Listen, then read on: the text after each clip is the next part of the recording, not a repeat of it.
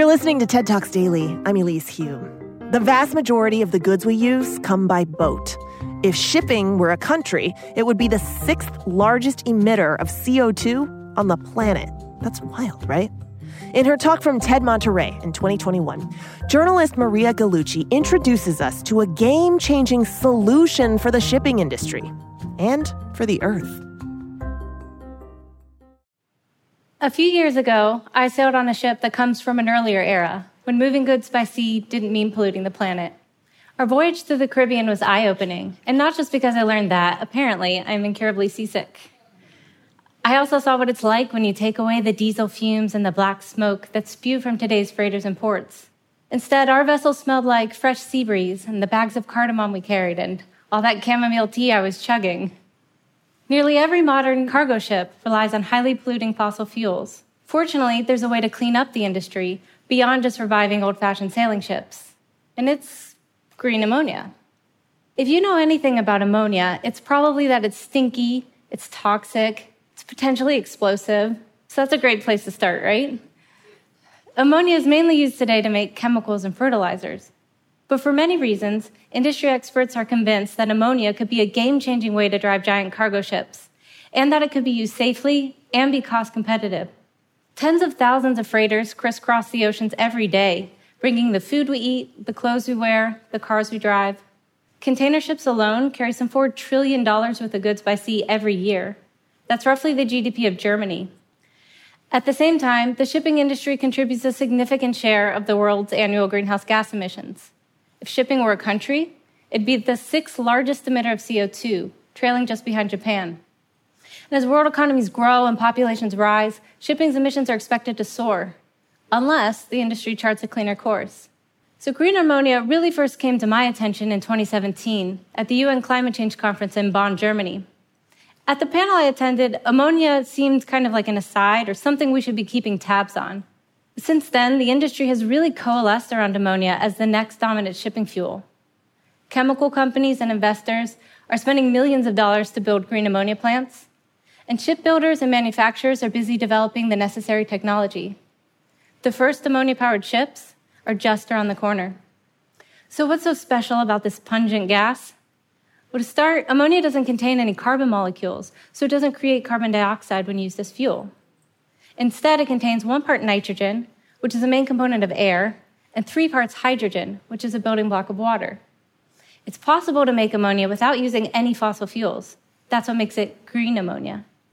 Think of it like this. So instead of the oil wells and petroleum refineries that make today's dirty diesel fuels, picture solar panels or wind turbines or hydropower plants.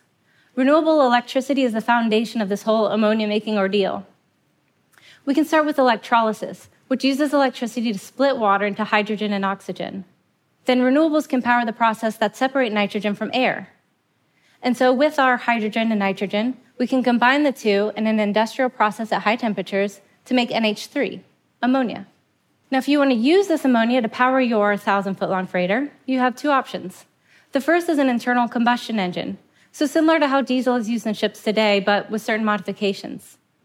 Experts think that the the first vessels to use ammonia in their engines will be chemical tankers because they already carry it in their cargo holds. So they'll be like the early adopters. The next option is to use a fuel cell.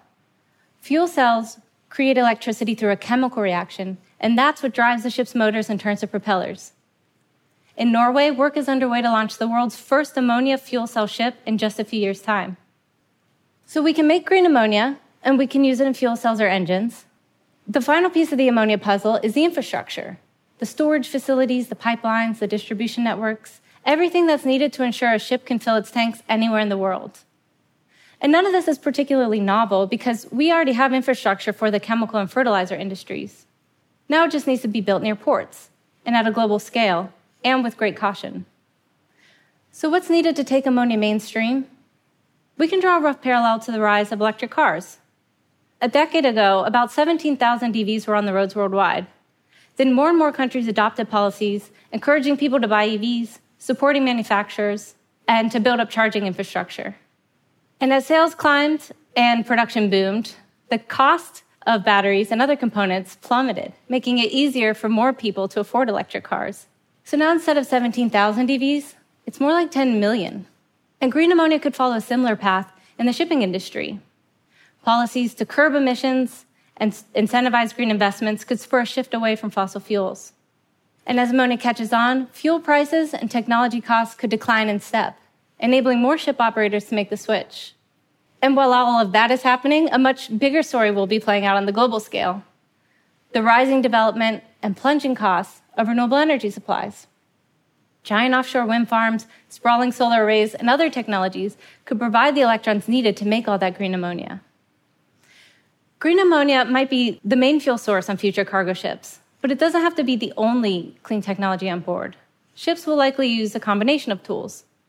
Batteries can already power the lights and equipment on giant ships, and certainly smaller vessels can be fully battery powered today.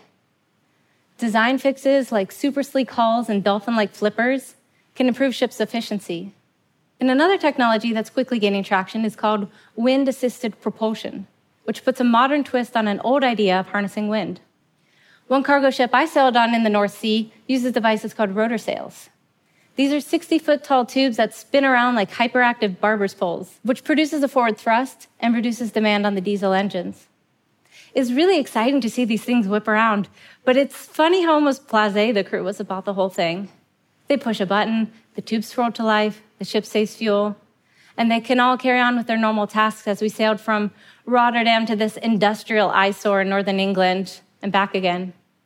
Meanwhile, of course, I spent my time admiring the sails and then curling up in the fetal position as the sea knocked our ship around. The maritime industry is at a pivotal moment in its long and storied history. Over the last two centuries, fossil fuels have powered the freighters that have transformed global trade, connecting cotton fields to far flung garment factories and bringing blueberries from one side of the equator to the other. Coal powered steamships made it possible to travel farther and faster, and diesel engines took this into overdrive. What began in the early 20th century as a humble canal boat puttering along with this tiny engine has since become giant container ships that stretch as long as skyscrapers stand tall. We know that to keep the planet from warming further, we must completely transform the way that we power our homes, our cars, and the freighters that bring us all our precious stuff. The shipping industry must join the rest of the world in addressing climate change, and it could do that with the help of green ammonia. Thank you so much.